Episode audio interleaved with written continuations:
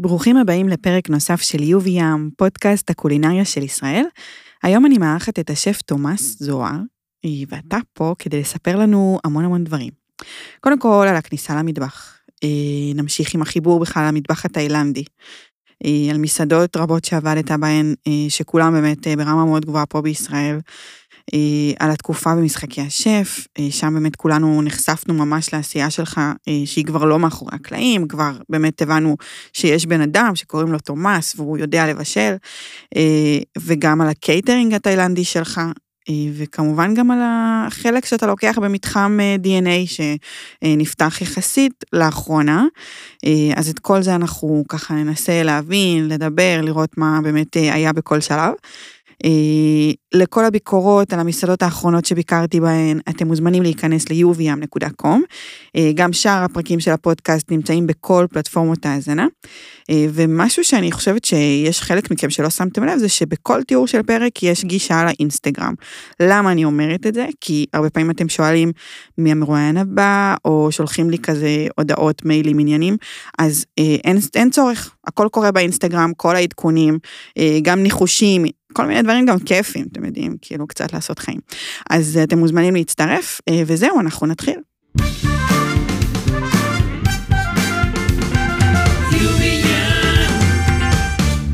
טוב, אה, אנחנו קצת דיברנו מחוץ לאולפן, ואני אמרתי לך שהיום אני הגעתי לראשונה יותר עייפה מה...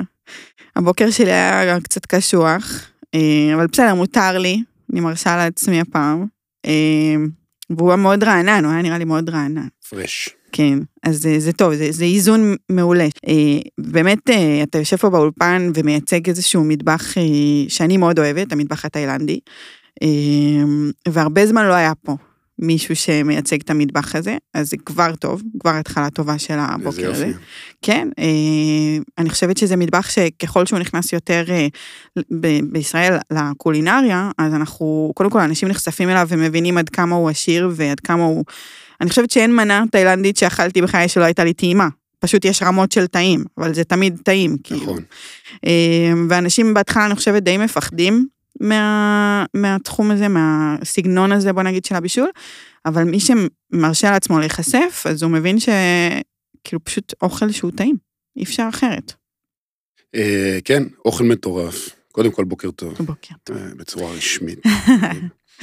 אה, המטבח התאילנדי אכן הוא מטבח מאוד מאוד מאוד מיוחד. כל המטבחים האסייתיים, אני חושב, הם מאוד שונים ממה שאנחנו בתרבות המערבית גדלנו עליו. אה, ולכן זה גם אקזוטי, גם מפחיד, גם מעין איזה משהו כזה לא ברור, מסתורי. אה, וזו הסיבה שאני גם תמיד נמשכתי לאוונגרד, לשונה, לאחר, וכמו שאמרת, יש פה עומק, אי אפשר להבין עד כמה רק המטבח התאילנדי, אני חוקר אותו כבר כמעט עשור, אני יכול עד סוף ימי חיי להמשיך לחקור את המטבח הזה, וכנראה שיהיה לי כל הזמן מה עוד ללמוד ועוד ללמוד.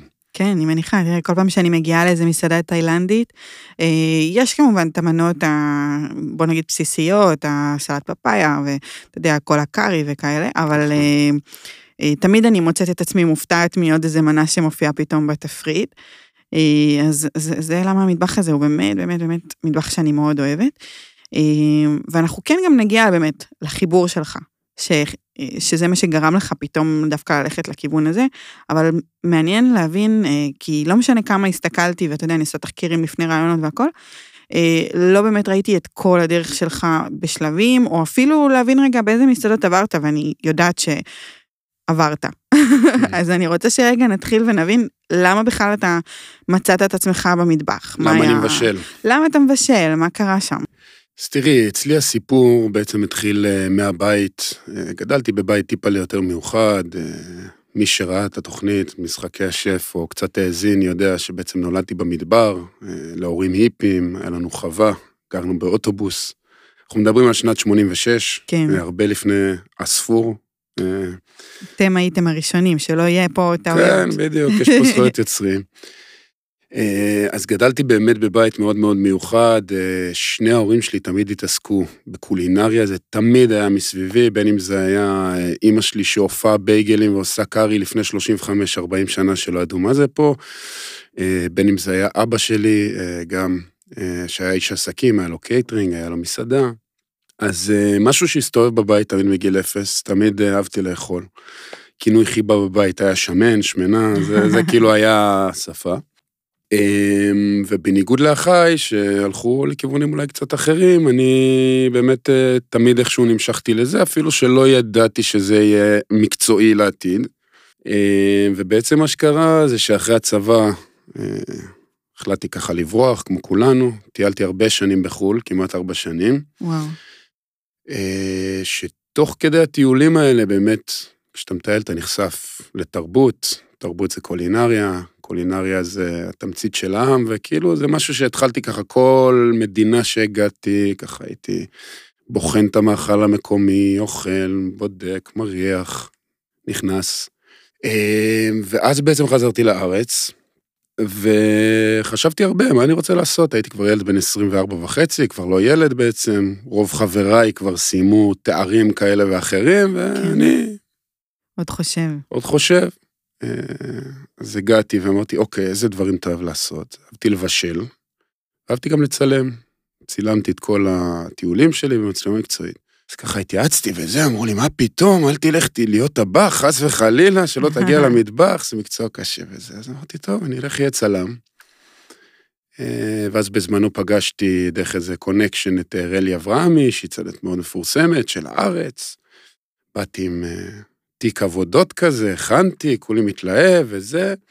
בקיצור, ישבתי איתה, עברה על כל התמונות שלי ככה בזיבזופ. אמר לי, תשמע, אתה בחור נורא מוכשר, יש לך עין טובה, יש לך יד טובה, אבל זה לא אומר כלום. צריך ללכת, ללמוד, אתה צריך לדעת מה עשו, מה עשו, מה לא עשו. קיצור, אמר לי, לך תלמד בבצלאל ארבע שנים ותחזור אליי. אני, ארבע שנים, ילמד, איפה? אה, מהון להון התחלתי למלצר באיזה בית קפה בפלורנטין, אה, וחיפשתי את עצמי. לא הבנתי עדיין מה קורה. אה, אחותי בזמנו מלצרה במסעדה שנקראת הוטל מונטיפיורי, זה היה בדיוק השנה הראשונה לפתיחתה, שנת 2010. וואו. כן, זה היה כזה... חלוצי ממש. אה, זה חלוצי, תקשיבי, אם את זוכרת, כאילו, בואי, הברסרי היה חלוצי, אז הקופי בר היה חלוצי. האמת שאני חושבת שגם כשאני אכלתי שם, אני תמיד אומרת שאכלתי שם לפני המון שנים, זה באמת היה יחסית עם ה... בוא נגיד בשנים הראשונות, אולי שנתיים, שלוש הראשונות. לא מאמינה שזה היה, זה, שזה היה לפני הרבה זמן. זה היה משהו מאוד שונה בנוף, אירופאי, והכל נכון. פיין, וזה היה מדהים.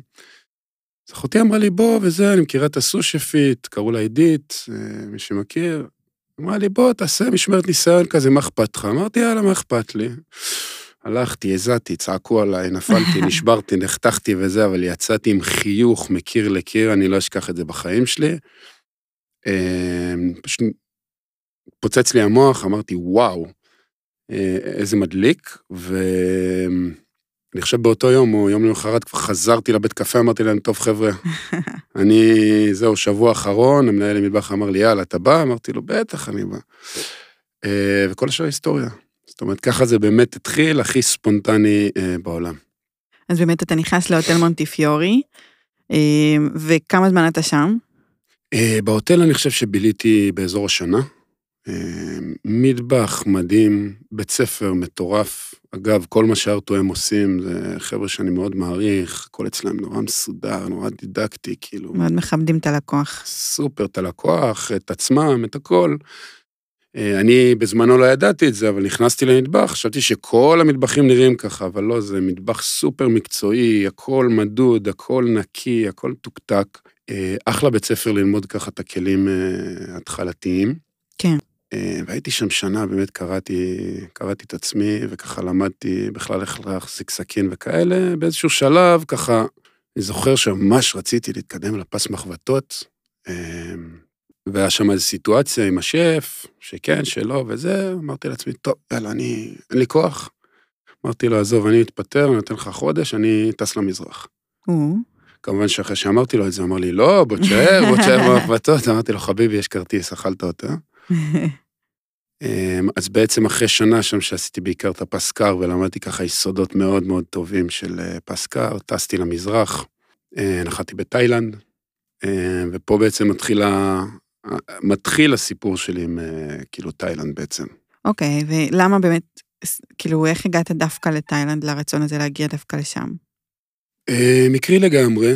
זאת אומרת... סתם אה, פשוט אה, זרם לך, אתה אומר. כן, לפני כן הייתי שנתיים וחצי ב- ב- באמריקה הלטינית, אה, באמריקה בכלל, ואמרתי, טוב, היית במערב. בוא ניסע לצד שני, בדיוק. אני, אני האמת, הייתי בתאילנד, וכשאני הייתי בתאילנד זה היה 2015, היום אנחנו, זה, זה בערך. שמונה שנים. אנחנו מדברים בערך על אותה תקופה, נכון? כאילו, אני נסעתי ב-2011. 11, אוקיי.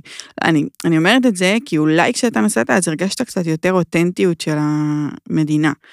אבל אני כשהייתי, אני כאילו, סוג של הזדעזעתי, כי היה לי הכל כל כך מערבי כבר, ו-MBK וכאלה, כאילו, הכי, נכון. הכי מערבי שיש, וזה גם מערבי שהוא לא מספיק טעים, אתה מבין? אז, אז כאילו אתה מתבאס עוד יותר. אנשים הולכים ועפים, כאילו, אבל אני אומרת, סתם, אנשים הולכים שם לבית חב"ד, אוקיי? ואפילו כאלה שלא היו, אני עוד לפני שהגעתי לתאילנד עשיתי סבב בכמה מדינות במזרח, ואז הגעתי לתאילנד, כי תאילנד שואבת את הכסף. עשיתי אותה בסוף. אז, אה, ואיתי ביחד, שאתה יודע, נחשפים, מכירים אנשים, אתה רואה אנשים שהגיעו מהבית לתאילנד, הולכים לבית חב"ד לאכול שם סלט יווני. זה לא ברור בעיניי, ב- כאילו, באף מקום בעולם, אגב, באף לא רק מקום, בתאילנד. לא רק בתאילנד בדיוק, זה תמיד היה נראה לי מוזר, והייתי ממש מחפשת לנסות למצוא את, ה, את המקומי, את המשהו קצת שייתן לי מה זה באמת התאילנדי. אז- היה לי מאוד קשה. אז תראי, קודם כל, צריך לדעת, אה, אני יכול להגיד לך, הייתי בתאילנד כבר מן הסתם לא מעט פעמים, ותקופות כן. גם ארוכות. אה, בטיול האחרון שלי, מה שנקרא טפו טפו, כבר כנראה שהעין שלי והאף והשפה כבר יודע לזהות, אבל טיול אחד לפני זה, שנסעתי ממש לטיול קולינרי של שלושה שבועות לחקור, כמה נפילות היו לי שם, אני וואי. בכלל לא יכול להסביר לך. זאת אומרת, באמת אתה צריך לדעת מה, מה, לאן ללכת ומה לאכול. ומעבר לזה, כמו שאמרת, אני, כשאני מטייל, הסיכוי שאני אוכל מנה שהיא לא מקומית הוא, הוא זאת אומרת, אתה תיסע לאיטליה, אתה לא תאכל אה, אוכל אמריקאי, כן, נכון? נכון. אתה תאכל פסטה, אתה תאכל אה, קנולי, טורטליני, מה, ש... מה, מה כן. שיש, אותו דבר בארץ. אתה לא בא לישראל כדי לאכול סשימי. אתה תאכל, קודם כל תתחיל מהפלאפל, שקשוקה. שווארמה, ופה הסיכוי שלך ליפול הוא גם הרבה הרבה יותר נמוך, נכון? נכון. אז זה האג'נדה שלי ספציפית לטיולים, ובתאילנד באמת באמת צריך אה, לדעת לאן ללכת. והנקודה השלישית, החייך שלהם מאוד מאוד מאוד שונה משלנו, זאת אומרת, מה שיכול להיות טעים ונורמלי לתאילנדי, זאת אומרת, אה, לא יודע, מרק רגלי תרנגולות או אוזני אה, פיפ, כנראה שיזעזע את רוב ה... את התייר המערבי המצוי, ויהיה לו מאוד מאוד קשה למצוא בזה חן ו... וטעים. כן. תראה, יכול להיות שכשאני באתי, אני באתי נגיד סתם, הייתי במיינמר, באותו טיול, באותו סשן, ושם כל כך, כשאני הייתי לפחות, המדינה הייתה כל כך לא מפותחת, שהייתי מוצאת בכל חור את האוכל שלהם, ומה הם אוכלים, ותפריט כאילו שהוא הכי, הכי לא תפריטי שיש. טעים אגב? אה, מאוד טעים. לא הייתי, לצערי. מאוד טעים. אה, והאוכל שם הוא מאוד אה, אסיאתי, מה שנקרא, זאת אומרת, זה ממש המוקפצים שאנחנו מכירים, פשוט בסטייל שלהם. זה מה שאני חוויתי שם. אה, בסוף, אתה יודע, אתה לא אוכל שם יותר מדי מהדגים ובשר, אתה אוכל רק במקומות מסוימים. אני אוכל הכל. אתה כן, אני, על ההיסטו. אתה יודע, אתה בא לשם עם כל כך הרבה אזהרות, אז אתה צריך אה, להיזהר באיזשהו שלב. יש פחדים, יש פחדים. אבל אה, הם בעיקר אה, חיים על המוקפצים האלה שאנחנו מכירים כעולם אסיאתי. זה בעיקר העולם ש, שראיתי שמתנהל שם. לדוגמה, היה איזה מקום שהלכנו שם ממש, אה, אולי כבר סיפרתי פה את הסיפור הזה, אבל שממש הלכנו בחושך, כזה, לא יודעת מאיפה האומץ, אבל סבבה, הלכנו שם אה, במנדלי, בחושך באיזה כמה רחובות, וככה בקצה בקצה אתה רואה דוכן כזה של איזה מקומי שפתח, דוכן ברמת החצי מטר על חצי מטר כזה.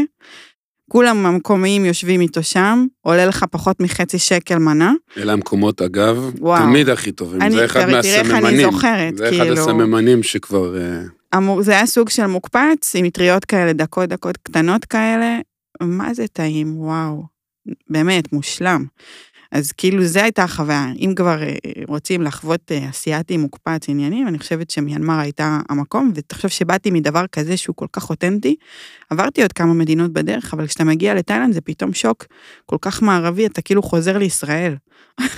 תראי, תאילנד אכן, אה, היא, התפתחה בצורה מטורפת, כאילו, זאת אומרת, אני הייתי שם ב-2010 נגיד פעם ראשונה, מאז הייתי שם כמה וכמה פעמים, וכאילו זה פשוט מטורף מה שקרה שם. אה, אבל בעיניי הקסם זה שעד היום, זאת אומרת, כן אפשר למצוא, גם אם תלכי לקופנגן, שנחשב אי סופר מתויר וזה, תיקחי אופנוע, תיסעי באי, את תראי כפרים שאין להם חשמל. כן. בקופנגן. וואו. האי הכי מפורסם והפולמון והזה. זאת אומרת, צריך ממש להתאמץ, אבל, אבל, אבל זה קיים, אבל אני מבין אותך, באמת, אתה, אתה רואה את כל התיאור, בסדר, את הבאה שאני- אטוס, אני אדבר איתך לפני. יאללה, בטח, יש רשימות. אה. אז בעצם אתה הגעת לשם פעם ראשונה יחסית אה, לפני המון זמן, נכון. אתה אומר אה, 2011. אה, מה אתה נוחת ומה הצעד הבא? כאילו, איך אתה ממשיך משם? תראי, קודם כל נסעתי לטייל, אבל כבר, כמו שאמרתי, הייתי כבר טבח, התחלתי את דרכי בעולם הבישולים. אני באמת לא אשכח, כאילו, אני חושב, הדבר הכי חזק שהיה שם זה הקטע של הריחות. זאת אומרת, לא, את יודעת, ידעתי פחות או יותר, מוקפץ, מה מוקפץ, אבל לא, לא באמת הכרתי את העולם הזה ברמות הזה, ואתה נוחת שם פתאום הכל, כאילו, אתה מקבל אגרופים לתוך האף. כן. אמ, אבל חוויתי ועשיתי וטיילתי, עליתי ללאוס, חזרתי לתאילנד, עברתי לקמבודיה. אה, שם נתקעתי, אגב, עבדתי גם, ניהלתי איזה מסעדה באיזה עיירת חוף שנקראת ציאנוקוויל, שהיום זה מקום סופר מפותח, הבנתי, וכשאני הייתי שם זה היה ממש כפר דייגים. היו שם מלונות, ומאפיה רוסית, וקזינואים, ו-. ועניינים, ו... והייתי אמור להגיע לווייטנאם. אה, נתקעתי בקמבודיה איזה כמה חודשים, ארבעה חודשים. אה, לצערי, אה, היה לי כרטיס להודו, אז פספסתי גם את וייטנאם, שזה ממש... נכון, נכון. אנחנו נגיע לשם. יש דיבור כזה, יש תכנון. אה, ובעצם טסתי, אחרי כל, חזרתי לתאילנד, ואז טסתי שוב להודו. זאת אומרת, טיול, טיול אה, של תרמילאים אחרי צבא, רק שבאמת הקטע הקולינרי פה היה דגש מאוד מאוד חזק בכל הדרך שהלכתי. אה, ומכל המדינות שהייתי בהן, אה, תאילנד באמת הכי הכי ככה תפסה אותי חזק. כן. אז כל הטיול הראשוני הזה שאתה חווה במזרח, כמה זמן הוא נמשך? שנה בערך, אה, אוקיי. פלוס יפה. מינוס. ואז אתה מחליט מה, לחזור, או מיצית, מה, איך זה קורה ההחלטה הזאת? אז הייתה תחושה כזאת של מיצוי, כמו שאמרתי, הייתי כמעט ארבע שנים בדרכים, כן. לא מעט, כבר אמרתי, טוב, יאללה, נו. אה, צריך להתחיל לעשות משהו. אה, באמת חזרתי לישראל, ככה, היו לי כל מיני דברים על הפרק, חשבתי לנסוע לארה"ב, טה-טה-טה, טה-טה-טה. אה, מהון להון הבנתי שאני צריך עבודה. כן. אמרתי, אוקיי, אתה טבח, אתה רוצה ללמוד, אתה רוצה לבשל. אה, אנשים אולי אה, לא יודעים, או חלקם לא זוכרים, אבל ב- בוא נגיד 2011 היו פה בערך שלוש מסעדות שהיה שווה לעבוד בהן. אה, שזה מוליאם, אה, טוטו, ארבע, רפאל והרברט סמואל, בסדר? ארבע מסעדות שאם רצית ככה להתחנך ברמות הגבוהות ביותר של הקולינריה, אלו היו האופציות שלך.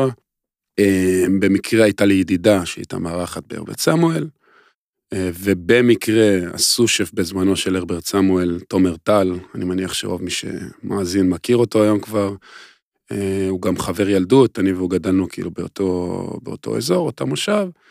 קיצר, הוא אמר לי, כן, בוא וזה, בוא וזה. אה, אז בעצם הגעתי. אה, פעם זה, זה הזיה, היום אנחנו מסעדנים רודפים אחרי הטבחים, אבל פעם טבחים היו עומדים בתור כדי לבוא לעמוד בהרברט סמואל, זאת אומרת, כן. בכל רגע נתון היו שם איזה, את יודעת, 20 חבר'ה שמחכים, יאללה בוא. שמה בעצם התחילה כאילו הקולינריה אפילו להתפתח לרמות עוד יותר גבוהות, ו fine dining ומה שנקרא וכל זה.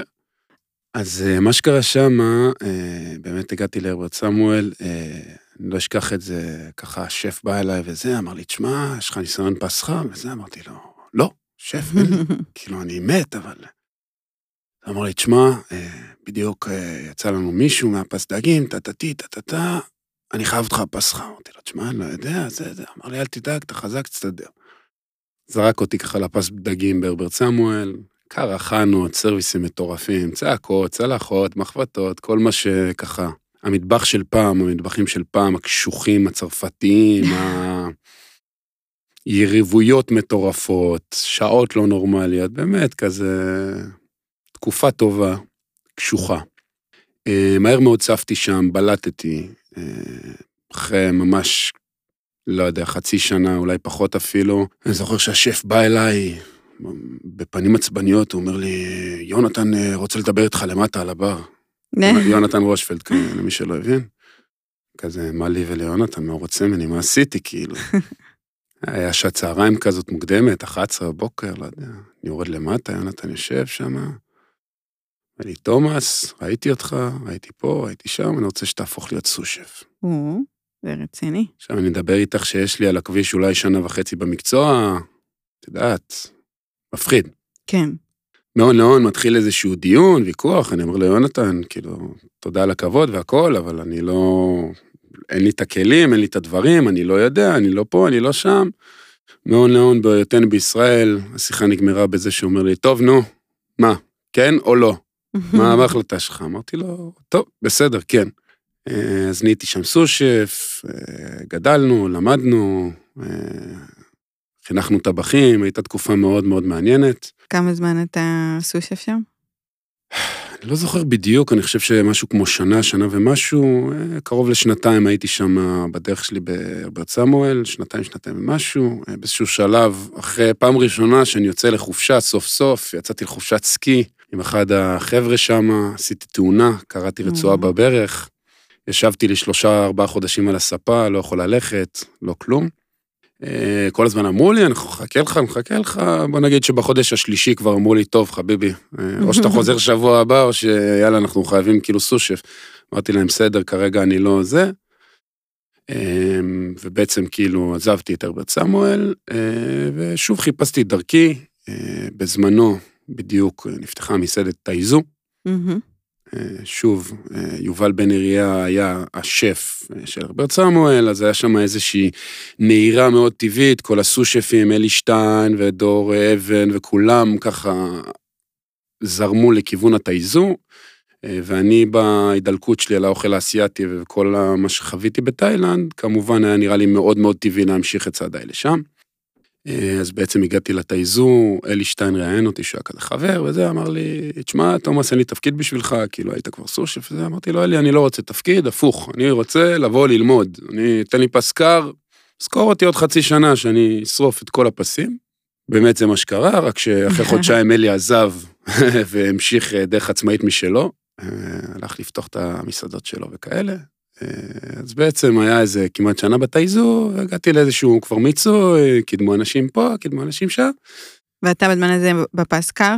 לא, עברתי כבר את כל okay. אוקיי. הפסים, כבר התחלתי, כבר אמרו לי, אתה תהיה סושף, טה-טה-טה, אה, עוד חודש, עוד חודשיים, עוד שלושה, ואז קידמו איזה מישהו לפניי, וזה קצת כזה פגע לי באגו, אמרתי, מה קורה פה, מה זה, מה זה, אמרתי, טוב. אני החלטתי שאני רוצה לראות את הקולינריה ברמה הגבוהה ביותר בעולם, אה, נדבר על שנת 2015, סן פלגרינו, 50 בסט, אף אחד כמעט לא ידע מה זה אז, כאילו חוץ ממי שהתעסק בקולינריה, זה לא היה כמו היום. Mm-hmm. 50 אימיילים לכולם, מתוך החמישים ענו לי אולי איזה 6-7, אה, מתוכם כולם היו סירובים כמעט, חוץ מאחת-שתיים. כן. אה, ובעצם מסעדה שנקראת לדבורי בלונדון, של שני כוכבים, אומרת לי, כן, בטח, תגיע, במקרה באותו אה, אה, שנה, איזה חודש, חודשיים לפני, אח שלי עובר לגור בלונדון. יצא טוב. אומר, יאללה, בובה. אה, אז נסעתי בעצם אה, לסטאז' אה, של חודש, חודש וחצי בלונדון, שני כוכבים, מסעדה באמת מדהימה. אה, כשאני מודיע לתאיזו, אני אומר להם, חבר'ה, כאילו, אולי אני אחזור, אולי אני לא אחזור, לא יודע, הבטחתם לי, נראה. אה, טסתי לסטאז'. תספר רגע על המסעדה, מה זה, מה הייתה, מה היה הקונספט? תראי, זו מסעדה שהשף שלה הוא שף אוסטרלי במקור, שגר המון שנים בבריטניה, גם רוב הצוות של הסו-שפים וזה. Mm-hmm. היא הייתה אז מדורגת מקום עשירי בעולם בעצם. אה, היא עושה אוכל אירופאי מודרני. אה, אחד הקונספטים שלהם, שנורא גם משך לי את העין, זה גיים. אוקיי. את יודעת מה זה גיים? לא. אוקיי. גיים זה ציד. יעני בשר ציד. אוקיי. אה, מה שהיה קורה שם זה שהשף הראשי, הוא בעצם היה גם צייד, אז הוא שבוע כן, שבוע לא, היה יוצא ליער, mm-hmm. ומביא איזושהי חיה. Mm-hmm. זאת אומרת, או חזיר בר, או צבי, או, או לא יודע, כל דבר שהוא היה יכול לתפוס, בדרך כלל היה מביא גם חיות קטנות, אבל הוא היה מביא איזושהי חיה גדולה אחת. וביום שני, שהיינו חוזרים כאילו מהוויקנד, אז אה, בדרך כלל היו מביאים, אחד הסושפים היה תופס את החיה אחרי שכאילו פושטים לה, סלחי ליד התיאורים, את האור ואת הפרווה וכל הדברים. היה מכניס אותה ככה, היה שולחן גדול באמצע המסעדה, היה מכניס אותה ממש על הכתפיים, בום, זורק אותה ככה על ה... ממש דומה לשולחן שאנחנו יושבים פה, ופשוט לבד שש שעות יושב ומפרק את החיה הזאת לכל החלקים, כולל חלקי פנים, את זה מיישנים, את זה מעשנים, את זה מטורף לחלוטין. אמ, וזה בעצם אה, הקונספט של המסעדה, שכמעט כל הזמן זה בנוי כאילו על ליקוטים שלהם, אה, חיות שהם צדים וכאלה, וזה היה מטורף לחלוטין. כן. אוקיי, נשמע מגניב. אה, ואתה שם חודש וחצי, חודשיים, אתה אומר.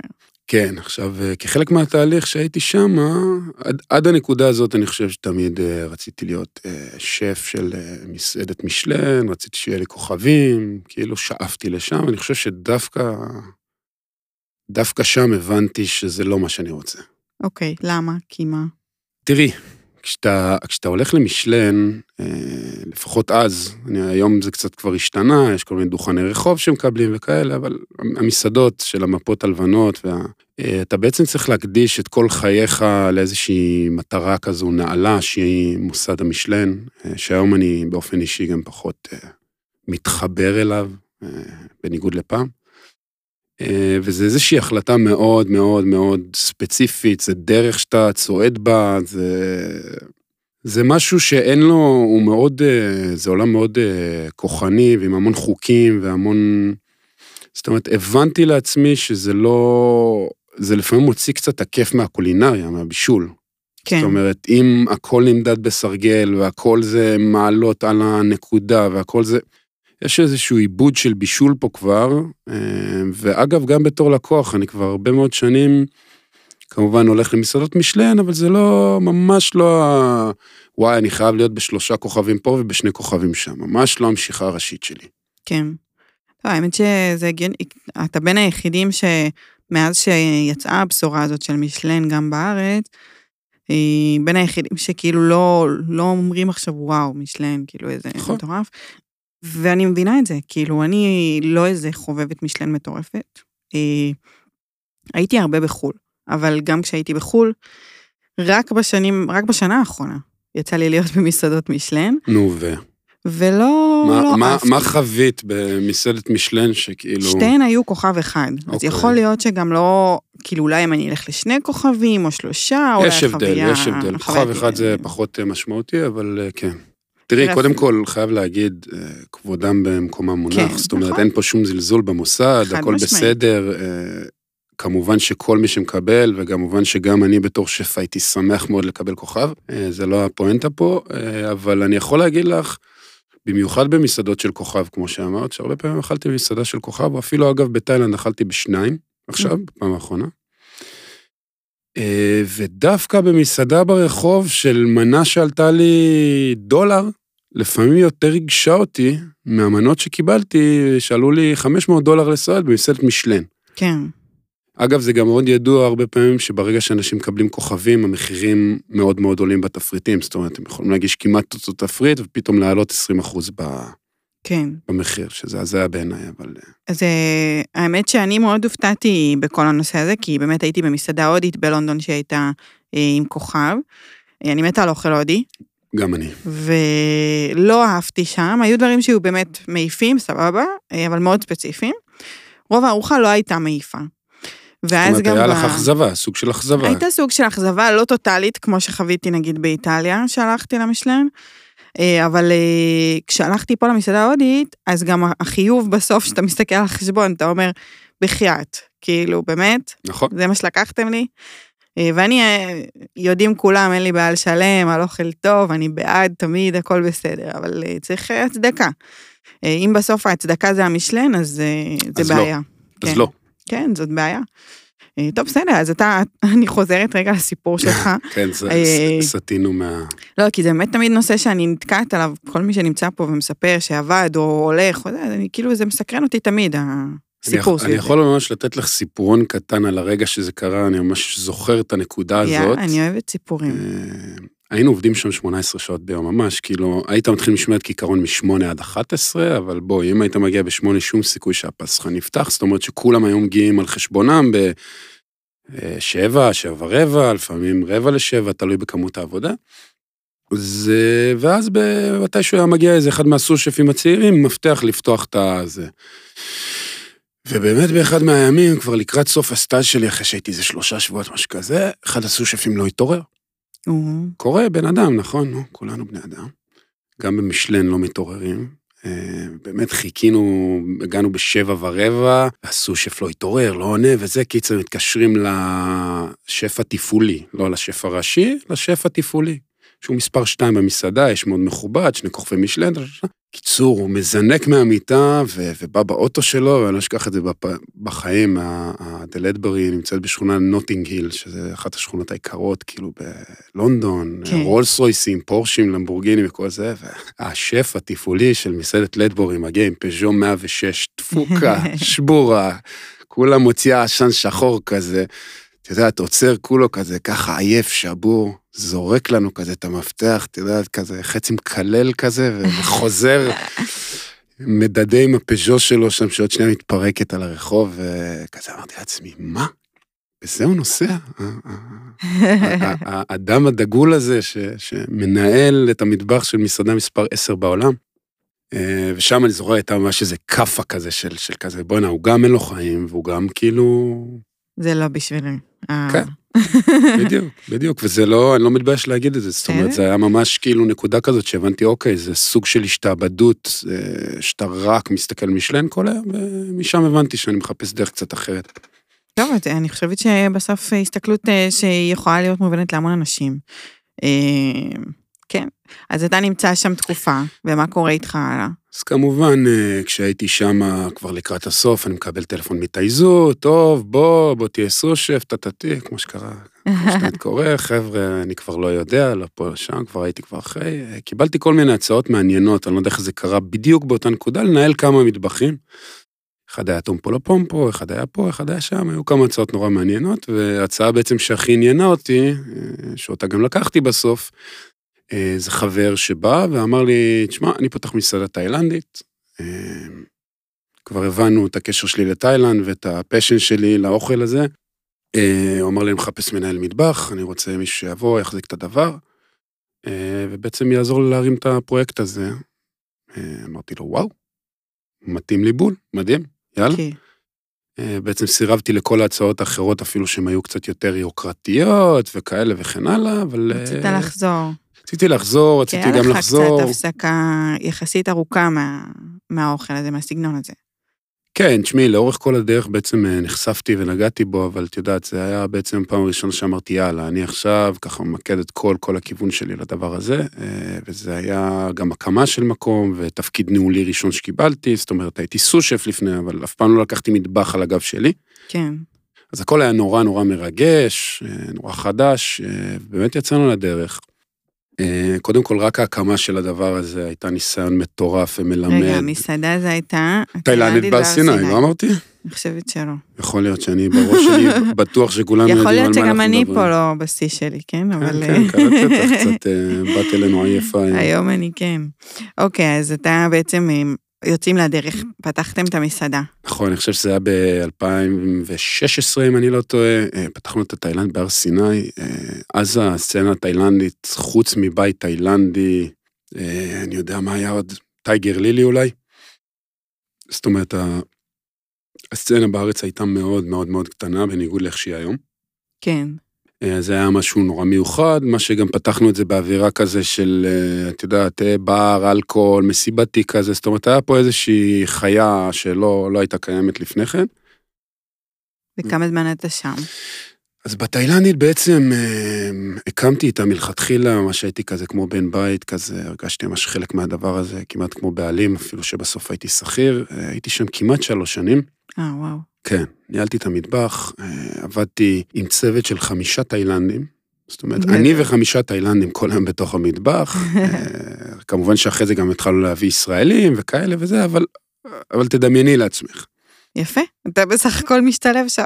כן, מאוד משתלב עכשיו. אני לא יודע אם את מכירה תאילנדים, אבל תאילנדים זה עם לא פשוט. אוקיי. אה, זה עם עם המון המון המון כבוד.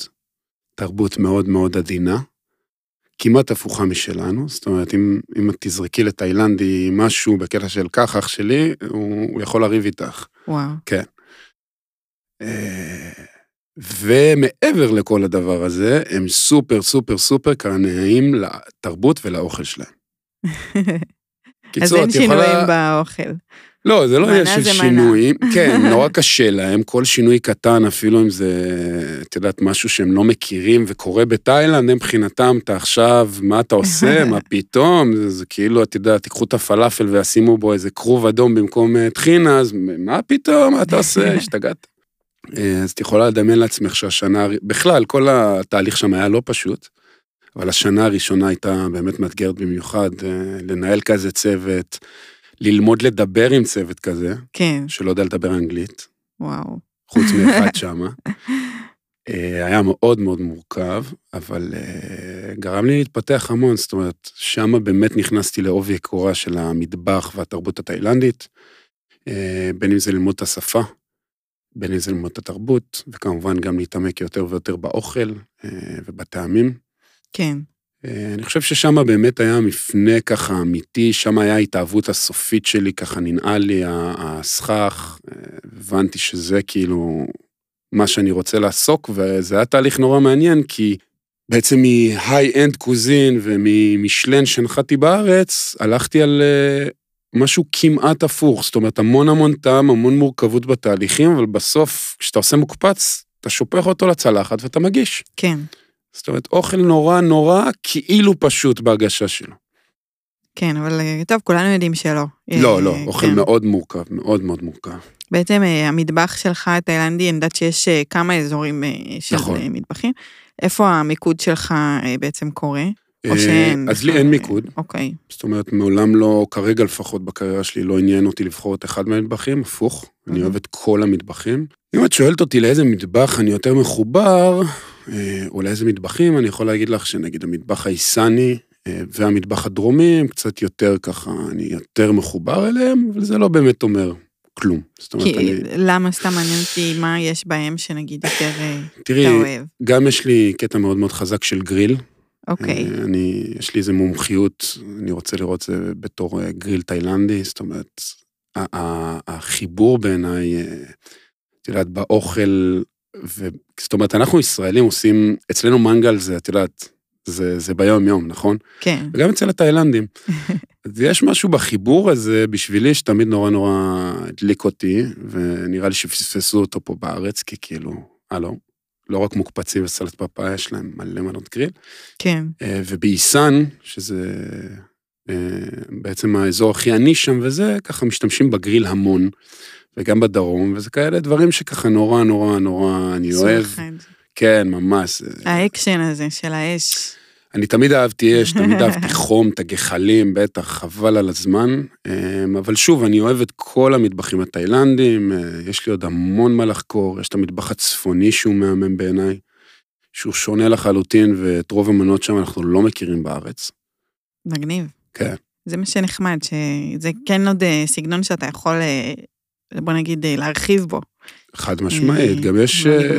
מה שיפה בתאילנד בעיניי זה שיש השפעות של כל המדינות ליד, זאת אומרת, מי שיודע ומי שלא, תאילנד נקראה עד לא מזמן סיאם, ממלכת כן. סיאם. ובעצם כשפתחתי, תכף אולי נגיע ואולי לא, אבל כשפתחתי את ה Country Club בזמנו, אז החלטתי שאני עושה תפריט סיאמי. אוקיי. זאת אומרת, לא רק תאילנד, מגוון מכל ה... תאילנד ואזוריה, כי בעצם לאורך כל הגבולות של תאילנד יש עמים שנכבשו ושוחררו ויש המון המון השפעות. אגב, בורמה, יש את הקאוסוי, שזו מנה נורא נורא מוכרת, שהיא בהשפעה בורמזית, ויש המון השפעות על האוכל התאילנדי מכל גבולותיה, שזה משהו שאני חוקר ונורא אוהב ונורא סקרן לגביו. כן, האמת שאני לגמרי, אתה יודע, תוך כדי השיחה איתך, אני מבינה שיש מצב גדול שאני אחזור לאזור הזה של המזרח, אה, לעשות שם עוד סיבוב. אולי נחזור ביחד אפילו. אני בכיף, זה, זה משהו שאני בחיים לא אסרב לו. אה, אתה חייב אבל גם ללכת למטבח הווייטנאמי. חייב. זה מטבח שאני מאוד אהבתי בתקופת הטיול, וזה היה באמת אה, מיוחד. אני גם מאורס לרבע וייטנאמית, אז או, אוי ואבוי, כבר ירח. דבש וזה, בווייטנאם, סבא יכעס עליי, איזה ככה. כיף לך, וואי, מעניין, היא מכינה לך מאכלים. לא, איזה... לא בסדר. כלום. אני מכין לה, היא אומרת לי, ממי, תכין לי נמס, תכין לי זה. אין בעיה, מה שתרצי. אה, אז באמת אתה נמצא שלוש שנים בתאילנדית, ומה קורה הלאה? אה, נמצא שם תקופה, אה, בתקופה הזאת אנחנו עושים המון דברים, נורא נורא כיף, כל מיני פרויקטים מעניינים. יש באיזשהו שלב כל מיני מגעים ומחשבות, לעשות איזושהי שותפות כזו או אחרת, אה, ובשלב מסוים אני ככה מבין שזה קצת פחות קורה, אה, ואולי גם פחות מתאים לי, שזה בסדר. אה, ואני מתחיל כזה קצת, את יודעת, להרגיש שככה מגיע אל קיצי. פתאום משום מקום ככה מגיע איזה אחד מהאנשים מהתעשייה שנקרא נדב, ואומר לי, בוא, אני פותח מקום חדש, ככה אני מחפש שף, זה הולך להיות משהו רציני, חבל על הזמן. אמרתי לו, אחלה, המקום אה, הולך להיקרא קפה פופולר. אמרתי לו, אוקיי, שם מוזר, אחלה. אה, ובעצם הוא ראיין המון המון אנשים, אה, ואחד מהם זה היה אני, אה, והוא פשוט התקשר אחרי הראיונות, אמר לי, תשמע, אתה יודע מה, נדלקתי עליך. אמרתי לו, גם אני נדלקתי עליך, תודה. אה, אמר לי, יאללה, בוא. עשיתי חושבים, אה, והרגשתי כבר שם סוג של מיצוי, והרגשתי קצת תקוע. אמרתי, יאללה, בא לי ככה לקחת משהו עוד יותר גדול, עוד יותר רציני, לבנות מחדש. אה, וזהו, ולקחתי את התפקיד של השף של הפופולר, בעצם הקמתי את השף המקים אה, של המסעדה הזאת. היה פה גם ינון שהוא סיפר על זה שהוא הצטרף, אני חושבת בהתחלה לבר. כן? ינון היה, ינון היה סו-שף שלי בעצם. אה, אוקיי. אה, היה שם עוד כמה חבר'ה, איתי, יחי, היו שם כמה חבר'ה שהיו סו-שיפים. אה, אני הייתי השף, אה, מתחת וביחד עם אה, אבי ביטון. בעצם כשאני הגעתי, היה להם איזשהו קונספט ככה למה שהם רוצים לעשות, אוכל בסטייל של אבי, אבל יותר מודרני, כל הגשה, אנחנו כבר מכירים. אה, ובעצם ביחד אה, בנינו ופיתחנו את התפריט, אני הייתי אחראי לקחת את ה vision של אבי ולהפוך אותו לאוכל אמיתי. מהמם. לעשות מתכונים, להכשיר את הצוות, אה, וכן הלאה וכן הלאה. אה, זו הייתה תקופה גם super duper מאתגרת, אה, כנראה הכי מאתגרת שהייתה לי בקריירה, כי א', בעצם קפה פופולר בנוי משתי מסעדות, למי כן. שלא הבין את זה עדיין. אז קודם הקמנו את הבר, וב', זו הייתה הצלחה היסטרית, זאת אומרת, הכמות עבודה שהייתה שם, אני חושב שבחודשים הראשונים עבדתי שם 400-420 שעות, כאילו פשוט הייתי כל הזמן, הייתי גם ישן לפעמים במלון, אינטנסיבי. או על ה... מטורף, מטורף לחלוטין. אמ, אבל זה היה גם חוויה חבל על הזמן, אה, ובעיניי עשינו שם עבודה פנטסטית, ואני מאוד מאוד גאה בהקמה של המקום הזה, במה שעשיתי שם, אמ, וזה היה אחלה אחלה דבר. כמה זמן היית שם? הייתי שם שנה.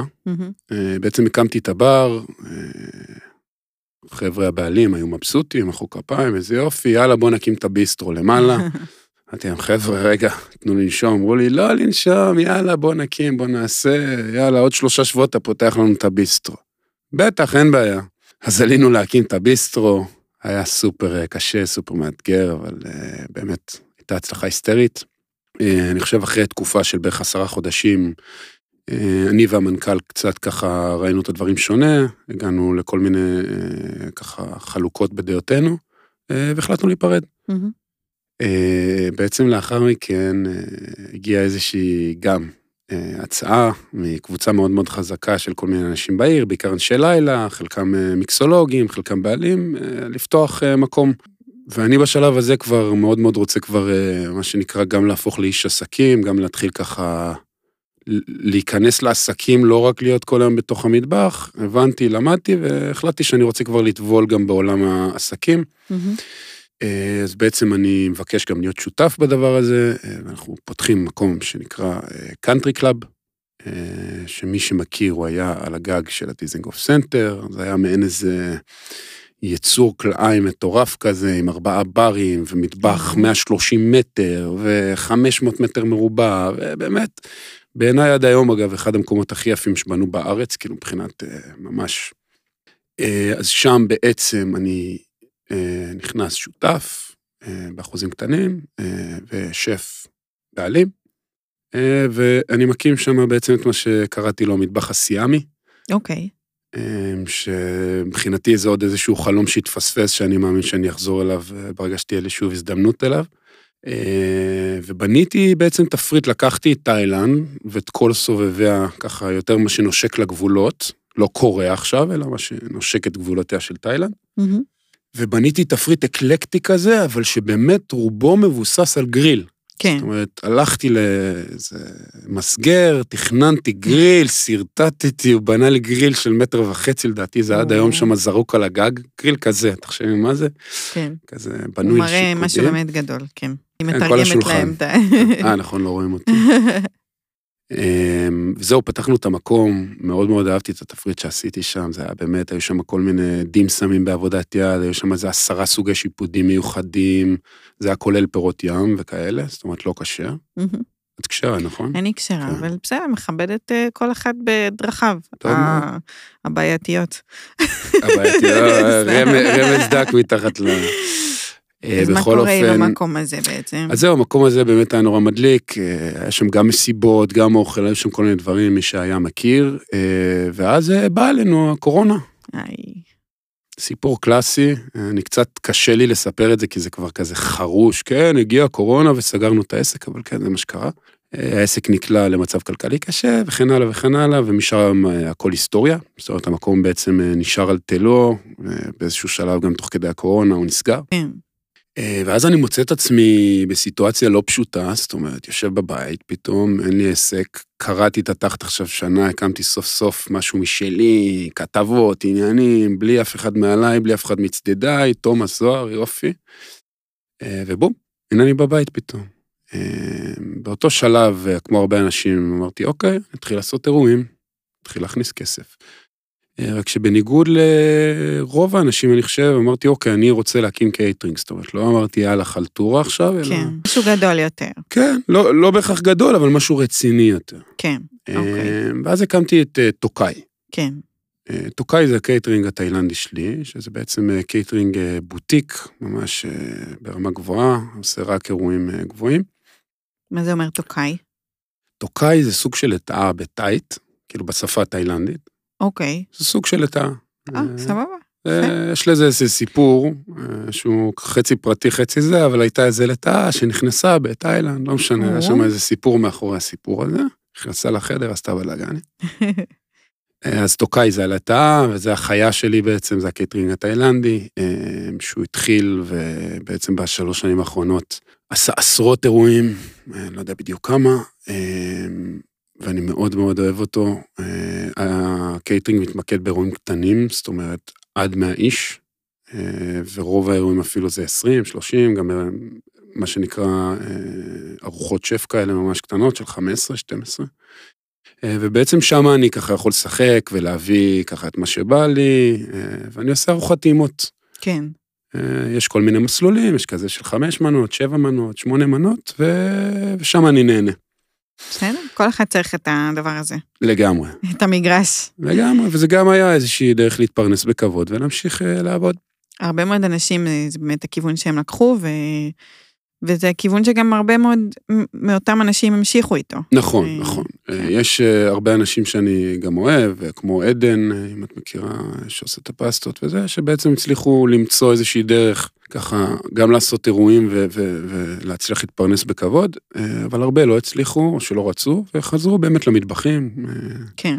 כמו, כמו שכולנו ראינו. בעצם אז אה, אני בכוונה מדלגת על משחקי השף, אם תרשה לי, כי זה, בשמחה. זה משהו שהרבה מדובר פה, אה, אתה יודע, הרבה מאוד מתמודדים הגיעו לכאן, יחסית, כן? אה, יש כאלה שפשוט אני מרגישה שכולנו ראינו אותך שם, ראינו שאתה, את היכולות שלך, אני חושבת שהרבה אמרו שתגיע גם לגמר. דברים קורים בדרך, אז זה לא כזה עכשיו איזה דרמה גדולה. אז אני ברשותך מדלגת על הפרק הזה. בשמחה. כולם ממש. ראו, כולם מכירים. אה, מה שכן מעניין אותי, זה באמת, אה, זה באמת העובדה שאתה, אה, אוקיי, הקמת קייטרינג, אתה חזק בעולם התאילנדי, ויש גם את DNA שנפתח, נכון. יחסית מתחם חדש, הוא קיים, אני חושבת, איזה שנה כבר. כן, בדיוק שנה. כן. אבל הוא יחסית חדש באמת. ומעניין אותי כל החיבור הזה באמת שלך למתחם הזה. איך באמת נוצר החיבור הזה. אוקיי, אז אני לא בא אה, לשבור את החוקים, אני יודע שרצית לדלג על משחקי, אני גם שמח לדלג, אני רק. אתן אנקדוטה קטנה, כי זה כן. מחבר את הסיפור. אה, טוקאי פתחתי, אה, עדיין היה לי יחסית הרבה זמן פנוי, קורונה, סגרים, עניינים. והבת זוג שלי אומרת לי, רושמת אותי, לא אומרת לי אפילו, גם בת זוג וגם חבר, רושמים אותי למשחקי השף, שזה, המפיקה מתקשרת ומציקה לכם. עכשיו, אותי ניסו ללהק לתוכנית מהעונה הראשונה שלה, לא יודע, שש, שבע, שמונה עונות אחורה, ותמיד אמרתי, לא, אני לא הולך לטלוויזיה, לא יקרה. אני אגיד לך יותר מזה, שנה לפני זה היה לי לי ריאיון גדול עם טיקי גולן על הקאנטרי קלאב. בכותרת שלו היה כתוב, תומאס זוהר מסרב לריאליטי בתוקף. אז רק רציתי לתת את האנקדוטה, כי אותי זה באופן אישי כזה מצחיק. היה פה קטע אירוני, אה, שפשוט חברה שלי אמרה לי, יאללה, תלך, תלך, תלך. אה, ובעצם הלכתי, וכמו שאמרת, כולם יודעים מה קרה וזה, אבל הדבר הזה איכשהו כן קצת פתח כל מיני עולמות ודברים וכאלה, אפילו שזה ממש לא הייתה הסיבה שהלכתי לשם. כן. אה, וחלק מהדברים האלה שהוא פתח, זה, את יודעת, כל מיני אנשים שמגיעים אליך, וכל מיני חיבורים עסקיים כאלה ואחרים. אחד מהם זה היה אה, קוטאי, שזה היה פופ של משלוחים שעשיתי בוולט שנה שעברה, בקיץ, שהיה נורא מוצלח אה, ומדליק. אה, והשני ביניהם זה היה DNA. כן. אה, בעצם ל-DNA הגעתי אה, אה, דרך יוסי, אה, הם חיפשו שם איזה שף שיבוא לעזור להם ולעשות אה, את האוכל, אה, חיפשו כמובן כל מיני שפים. אה, דרך יוסי שטרית. כן, יוסי התקשר אליי, אמר לי, תשמע, יש חבר'ה, פותחים פה, פותחים שם, אני ויוסי שמרנו על קשר טוב, אני מאוד אוהב אותו, בקטע חברי ואמיתי. אה, אמר לי, בוא, בוא תראה, בוא תקשיב. אה, בעצם הגעתי, הבנתי מה, מה הסיפור, מתחם, פודטרקים, עניינים, אה, המתחם עוד היה בבנייה. אה, וכן, רציתי לעשות, אה, לחזור לעשות משהו שגם אנשים אה, יוכלו לאכול את האוכל שלי, לא רק אה, דרך אירועי יוקרה וכאלה, אלא בעצם כל יום מי שירצה לבוא ולאכול. כן. זה היה לי חשוב. אז בעצם אני לא חלק מהשותפים של ה-DNA, אני הגעתי ספציפית למותג שפתחנו שם, שנקרא ג'אי. כן. מה זה ג'אי? ג'אי זה לב, לב. יפה. בתאילנדית. חמוד. כן, ג'אי. ג'אי. אה, זה מעבר לזה שזה לב, בתאית שגם אומרים אה, נאם ג'אי, זה נגיד דמעות, או. נאם ג'אי. אה, ויש איזשהו ביטוי ש, של ג'אי ש, שהוא כאילו גם, אתה יכול להגיד, כאילו הלב שלי יוצא אליך, זאת אומרת, יש, יש עם זה המון ביטויים ככה אחלה שם. מעניינים, כן. אז באמת אתה, אז אוקיי, אז אתה נכנס כאחד הפודטרקים, אה, כמובן אתה מגיש שם אוכל תאילנדי. נכון. עכשיו, אני יודעת שגם הוא באיזשהו שלב הפך להיות כשר, אה, כשרות של צוהר. נכון. מה זה אומר מבחינת המטבח התאילנדי, התאמות, אה, מנות, תפריטים? אה, תראי, קודם כל לא עשיתי מעולם אוכל כשר, אני חייב להגיד. אני בא מבית חילוני, לא הכרתי כשרויות, עד היום אני לא בקיא בזה. קידוש פעם ראשונה ראיתי בצבא, זאת אומרת, מושבניק, ככה פר אקסלנס. אז באמת המתחם כולו אה, בעצם הפך להיות כשר אה, באיזשהו שלב, אה, לא מבחירתי, ואני הייתי צריך בעצם. להתיישר עם הדבר הזה.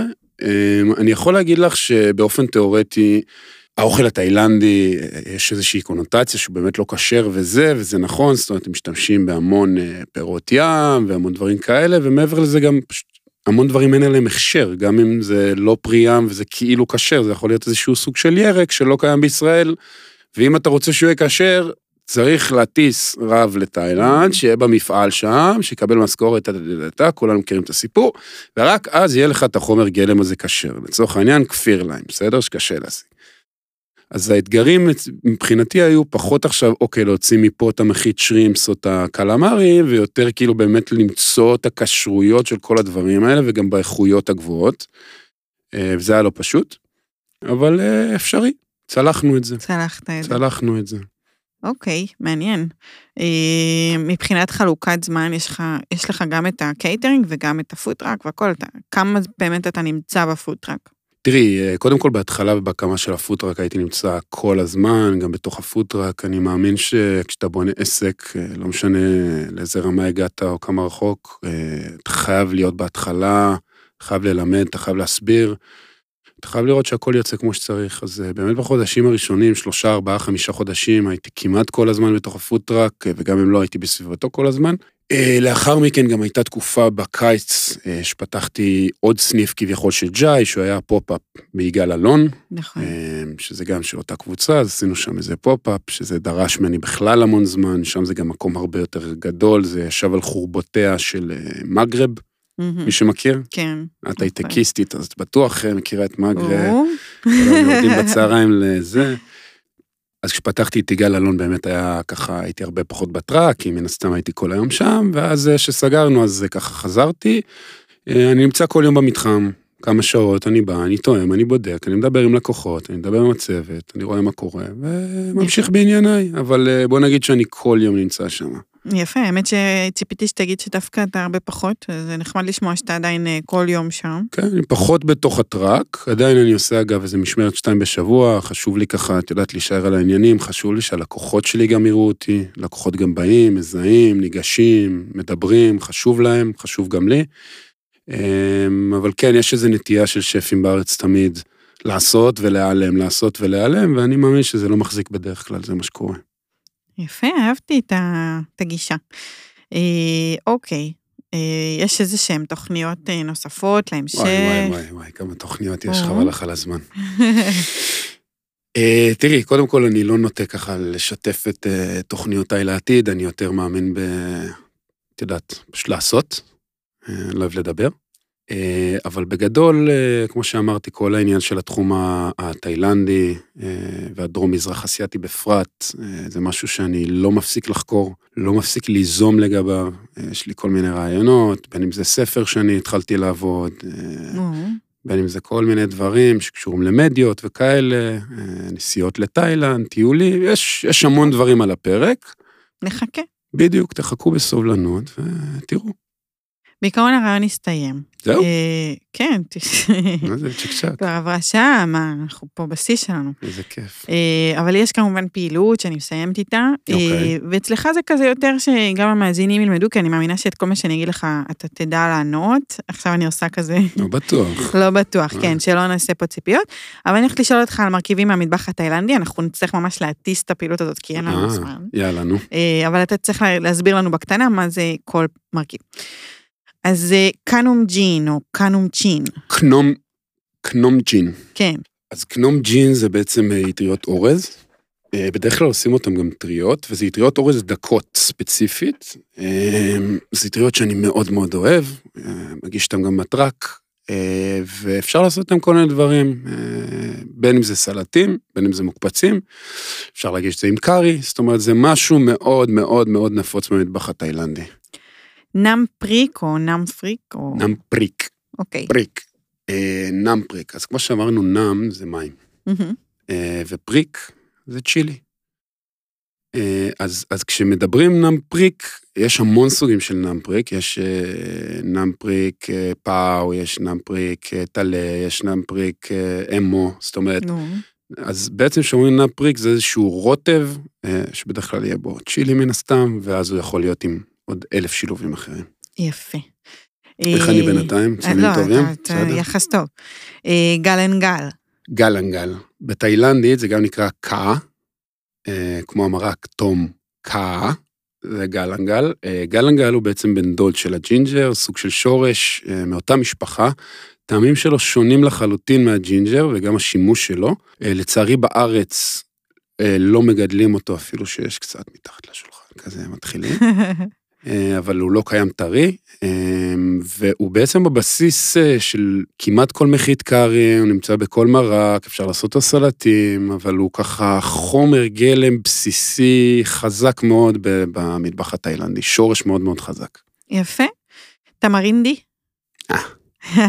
קל, חשבתי תביא דברים קצת לא, יותר אני מעניינים. מנסה להיות גם בסדר לפעמים. אין בעיה. עד עכשיו את פיקס. תמרינדי, קודם כל חשוב להגיד שזה פרי, אוקיי?